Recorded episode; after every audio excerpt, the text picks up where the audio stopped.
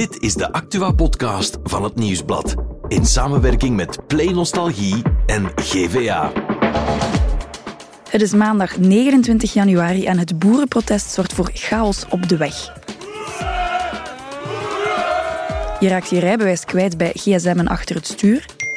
En in Beringen volgen papa's workshops haarvlechten. Maar eerst hebben we het over Flakka, de designer drugs die vooral in Roeselare voor bijzondere tafereelen zorgt. Mijn naam is Eline van de Geugten en dit is The Insider. In onze studio vandaag zit Christophe Bohé, journalist bij het Nieuwsblad. Dag Christophe. Dag Eline. Christophe, jij kan ons alles vertellen over de drugs Flakka. Gelukkig niet omdat je uit eigen ervaring spreekt, maar wel omdat je op reportage bent gegaan in Roeselare. Blijkbaar het epicentrum van Flakka. Ja, en dat is eigenlijk al een heel rare zin, want normaal hoort daar uh, de naam van een grootstad als Brussel of Antwerpen te staan, maar dat is dus niet zo. Nee, Roeselare of all places. Uh, maar misschien eerst en vooral Flakka. Wat voor drugs is dat juist? Flakka is eigenlijk een soort uh, straatnaam voor bepaalde soorten designerdrugs. Ik heb het hier opgeschreven, iedereen kan dat op het internet opzoeken. Uh, een van die drugs is alpha-pyrolidinopentiophenon. Oké, okay, dat zegt mij niet heel veel. nee, uh, mij ook niet op voorhand. Dat, is eigenlijk, dat zijn drugs die rechtstreeks uit een labo komen, die daar dus gemaakt worden. Dat is anders dan cannabis of cocaïne. Komt dat niet rechtstreeks van een plant of onrechtstreeks van een plant.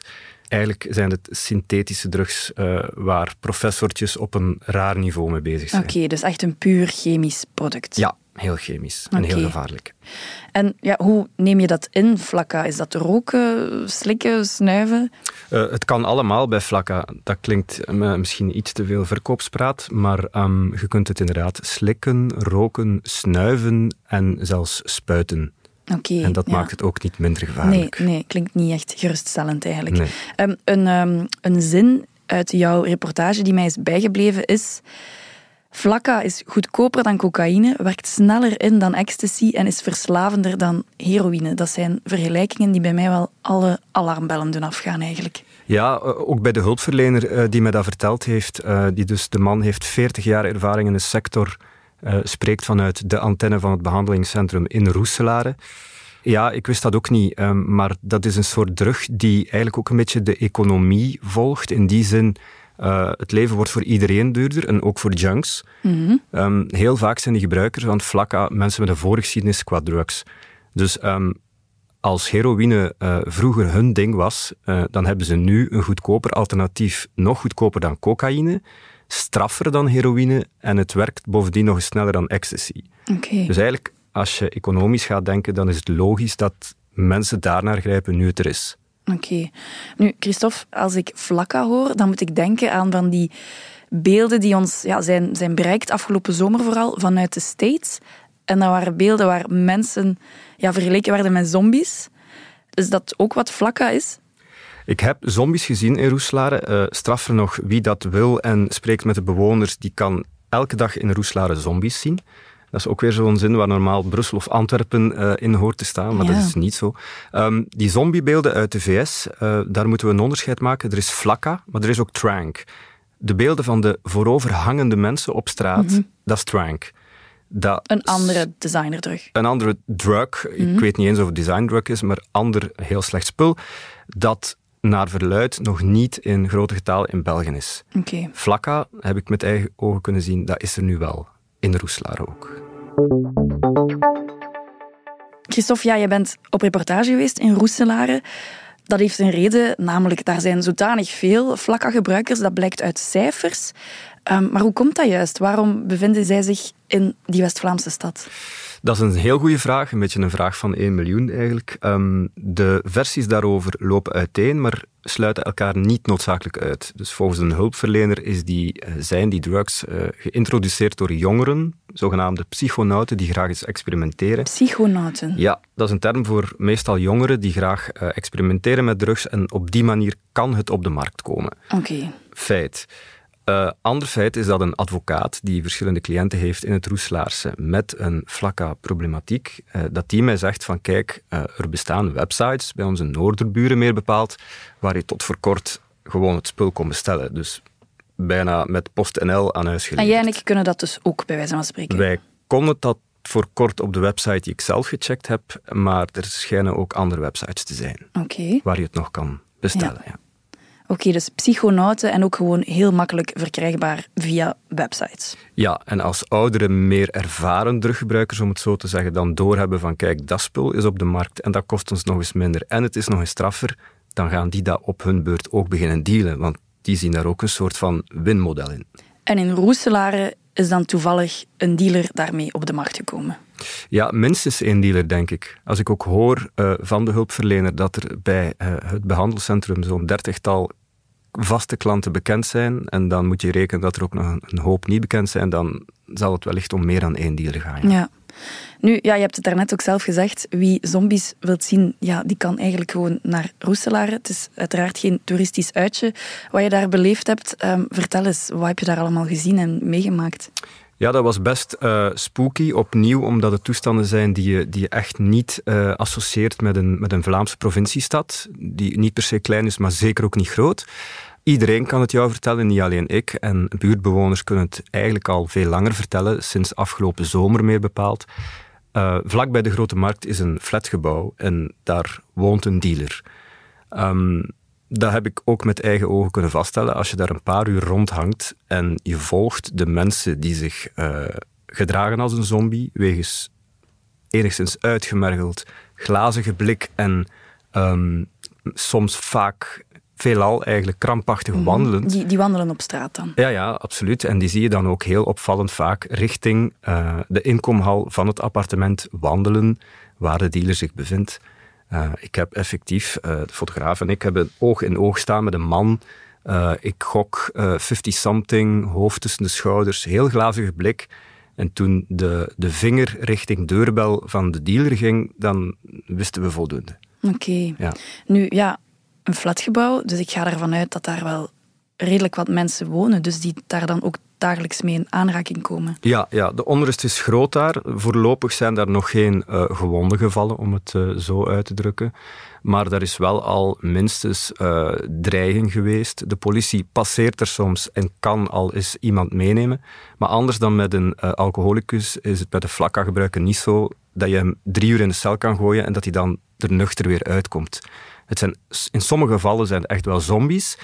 Elk kantoorgebouw daar in de omgeving, die weet dat ook. Die, die zien mm -hmm. ook de mensen die daar werken, die zien ook de va-et-vient van uh, gebruikers. Ja. Je hebt ook met een advocaat gesproken die een aantal cliënten heeft uh, die gebruikers zijn, zo lijkt het toch. En daar is een verhaal met toch een iets wat tragische afloop geweest ook, hè? Ja, dat klopt. Um, die advocaat die stond zelf versteld van de impact die die terug kan hebben. Dus het is veel meer dan een zombiedrug. Um, het is een kwestie van dosering. En als je het dan oké okay doseert, dan ben je niet meteen een zombie. Dan is er eerst een soort amfetamine-achtig effect. Dus oppeppend, mm -hmm. um, euforie. euforie, manie zelfs. En een van die cliënten van die advocaat, die, die had dat blijkbaar inderdaad al uh, zodanig vaak genomen dat die man uh, ergens een verbinding in het hoofd verloor. Die is uh, bij zijn voorleiding in het gerechtsgebouw van Yper van op de tweede verdieping plots gaan lopen, omdat hij doorhad van ik word verder aangehouden en die is uit een raam gesprongen. Was er geen tussenverdieping geweest, dan was de man nu morsdood. Mm -hmm. Maar dus die advocaat zei mij, ja, uh, die dat man, is wat Flakka doet. Dat is wat Flakka doet, ja. Die man is eigenlijk niet ontoerekeningsvatbaar, maar stop er Flakka in en zulke dingen kunnen ja, gebeuren. Ja, buitenzinnig eigenlijk. Ja, waanzinnig. Okay. Hier is het dan niet met dodelijke afloop geweest, maar er zijn ook al dodelijke slachtoffers gevallen in ons land door Flakka. Uh, ja, meervoud. Twee meer bepaald op dit moment, as we speak. Um, te vrezen valt natuurlijk dat het er meer gaan worden. Maar bon, laten we nu optimistisch blijven. Uh, in Roeselare en omgeving zijn het er twee. Eentje rechtstreeks, in mei al, een 47-jarige man die uh, dood met zijn hoofd op tafel werd aangetroffen met een portie flakka naast hem en een portie frieten. En dan onrechtstreeks is er in september ook een uh, 62-jarige fietser aangereden door een flakka-gebruiker van 32 jaar. Oké. Okay. Nu, wat, ik, wat me hier wel bij opvalt, dat zijn niet per se jonge gebruikers, hè? Nee, dat klopt. Heeft dat een reden? Um, ja, volgens die hulpverlener opnieuw um, is flakka heel populair bij mensen die al een verslavingsproblematiek hebben of hadden. Net omdat het dan veel goedkoper is dan de drug die, die ze al gebruikten, schakelen ze vaker over Ja, omdat ze nu eigenlijk meer kunnen krijgen van hetzelfde voor minder geld. Okay. En dan zie je dan inderdaad uh, bij de mensen, bij de va-et-vient, bij de aan- en afloop van klanten, uh, dan zie je dat die gemiddelde leeftijd een pak hoger ligt dan pakweg uh, cannabis of, of kookgebruikers. Mm -hmm. ja. het ligt ver weg van een partydrug bijvoorbeeld. Ja, flakka kan je niet meer recreatief gebruiken, zoals je de verhalen soms hoort over mensen die in het weekend kook pakken en in de week gaan werken. Dat is met flakka onmogelijk. Daar word je te, te ziek, te slecht, te uitgemergeld, te, te junk van. Ja. Christophe, wat ik mij ook nog afvraag, ja, je bent in Roeselare geweest, je hebt die mensen gezien, die flakka-gebruikers. Zijn die op dat moment aanspreekbaar? Heb je daar conversaties mee gevoerd? Ik heb daar geen conversaties mee gevoerd. Ik heb wel één iemand uh, proberen aan te spreken, de man, de zombie in de inkomhal, maar die blik was dermate glazig en zijn gemurmel uh, dermate onverstaanbaar dat daar eigenlijk geen gesprek van gekomen is. Um, ja. Iemand anders die we dan ook gevolgd hebben, uh, omdat die heel verdacht en krampachtig wandelde, waarvan ik zei tegen de fotograaf, Geert, die moeten we nu gewoon even volgen om ons eigen ongelijk te bewijzen dat het er geen is, een Mhm. gebruiker. Uh, dat bleek er dus effectief ook één. Uh, die wandelde richting de inkomhal van het appartementsgebouw.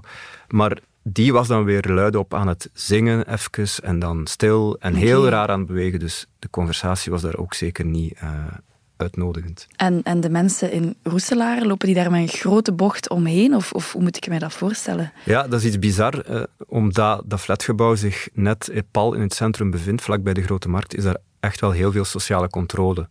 Dus de mensen daar zijn niet bang zoals ze dat in een achterbuurt zouden zijn. Mhm. Maar uiteraard mijden ze liever het contact of ook het gesprek met uh, de mensen die eraan aan aflopen voor de foute redenen. Ja, nu, ik vraag mij natuurlijk ook af, dit is duidelijk een publiek geheim. Iedereen weet wat er gebeurt in dat flatgebouw. De politie weet dat dus ook, denk ik dan. Ja, dat denk ik dan ook. Wordt er als, niet ingegrepen? Als een journalist daar twee dagen Ja. uh, x aantal uren rondloopt en die weet dat, die kent de naam van die dealer, dan moet de, de politie dat ook weten. Alleen is het natuurlijk uh, niet zo simpel, hoor ik dan van de burgemeester, om iemand uh, uit zijn flat of, of, appartement te zetten. Mhm. Um, en dat wil ik uiteraard wel geloven, maar dat lost het probleem van de bewoners natuurlijk niet op. Nee, en het is wel zo dat als die persoon echt dealt, dat dat is toch een crimineel feit, lijkt mij dan.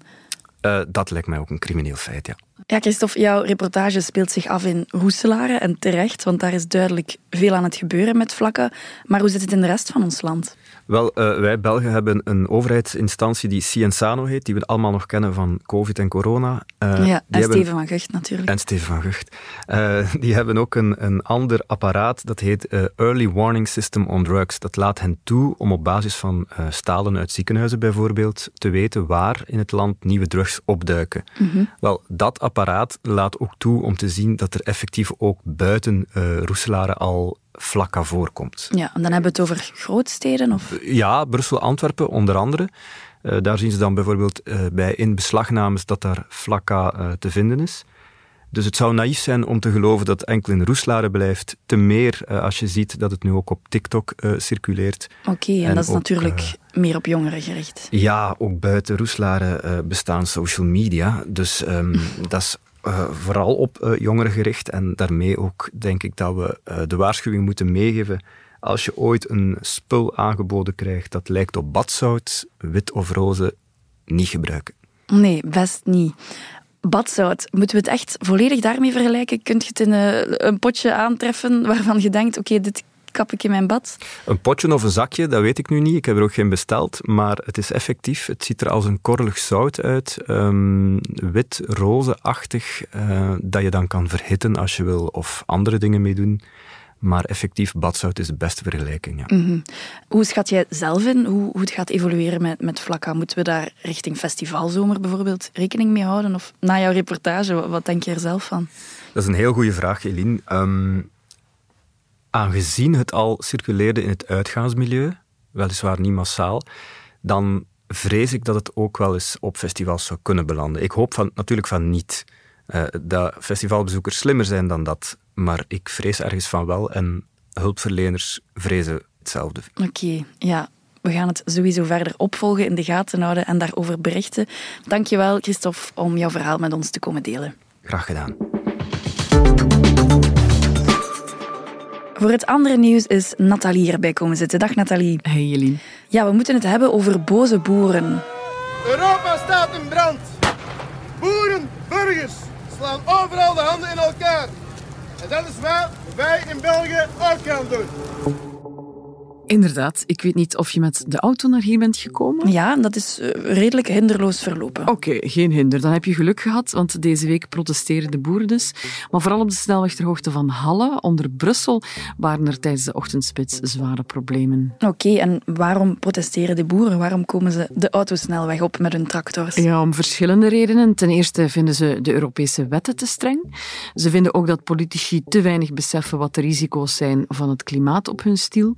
En en sommigen krijgen hun facturen niet betaald door de stijgende kosten. Ja, oké, veel problemen dus. En nog meer zelfs, want er is ook nog het stikstofprobleem en ook het feit dat de boeren geen opvolgers vinden. Ja, veel inderdaad. En die willen ze dus aankaarten, al die problemen, door deze week actie te voeren op belangrijke verkeersassen in alle Vlaamse provincies. Dus check dat best even voor je de baan en dat is echt nog voor de rest van de week. Inderdaad. We moeten het ook hebben over gsm achter het stuur, want wie dat nu nog doet, die kan zijn rijbewijs kwijtraken. Ja, in Limburg worden de regels wat dat betreft strenger. Uh, mensen die met hun gsm achter het stuur zitten en betrapt worden, vanaf 1 februari, dat is dus, uh, wanneer is dat? Donderdag? Dat is bijna deze week, ja, ja. ja. kunnen ze als ze betrapt worden hun rijbewijs 15 dagen kwijt zijn. Oké, ja, niet onlogisch natuurlijk, want we weten allemaal, het is gevaarlijk om op je gsm te zitten. Dat is zo. We gaan daar ook ineens een cijfer op plakken. Uit studies blijkt dat er bij 8% van de dodelijke ongevallen sprake is van gsm-gebruik. Mhm. En dat gaat over meer dan bellen. Hè. Dat is wellicht sms'en, whatsappen, Van minste wat je erop Instagrammen, doet, ben je ja. aandacht volledig kwijt. Hè? En Limburg is dus de eerste die verstrengt. Is dat iets dat ook de rest van Vlaanderen zal doen of ons land zal doen? Dat is hier en daar al van datum. In de regio Halle-Vilvoorde is de regel al sinds eind 2023 van kracht. In Oost-Vlaanderen wordt het rijbewijs ingetrokken als professionele bestuurders betrapt worden of als bestuurders eerder alles betrapt werden. Oké. Dan is er ook nog het regionieuws. Ja. Daarvoor moeten we naar ja, papa's die veel over hebben om het haar van hun dochter te vlechten. Ja, we blijven in Limburg. In Paal zijn er een aantal papa's gisteren een les gaan volgen bij de gezinsbond om uh, vlechtjes te leren maken bij hun dochters. Daar zou ik wel de beelden van willen zien eigenlijk. Ja, echt hè. Ja, het is een beetje cliché, maar vlechtjes maken, dat is nog altijd een mama-ding, omdat ze dat nu eenmaal ook vaak bij zichzelf doen. En papa's die weten vaak niet waar te beginnen. Mijn papa wist het wel, die heeft ook mijn haar gevlochten, oh. effectief. Uh, maar ja, wat met, wat met, de mama's die ook uh, haar willen leren vlechten, zijn die daar ook welkom? Ja, ik voel mij dan persoonlijk aangesproken. Twee dochters met twee mama's en de twee mama's kunnen niet zo goed vlechten, dus ze hebben het eigenlijk niet zo getroffen wat dat betreft. Oké, okay, ja. ja. En ze gaan inderdaad blijkbaar ook uh, voor, voor dat soort moeders, voor, voor mij en anderen, ook van die vlechtworkshops beginnen okay, organiseren. Schrijf je maar in. Dankjewel voor het andere nieuws, Nathalie. Morgen zijn we uiteraard opnieuw met een nieuwe Insider.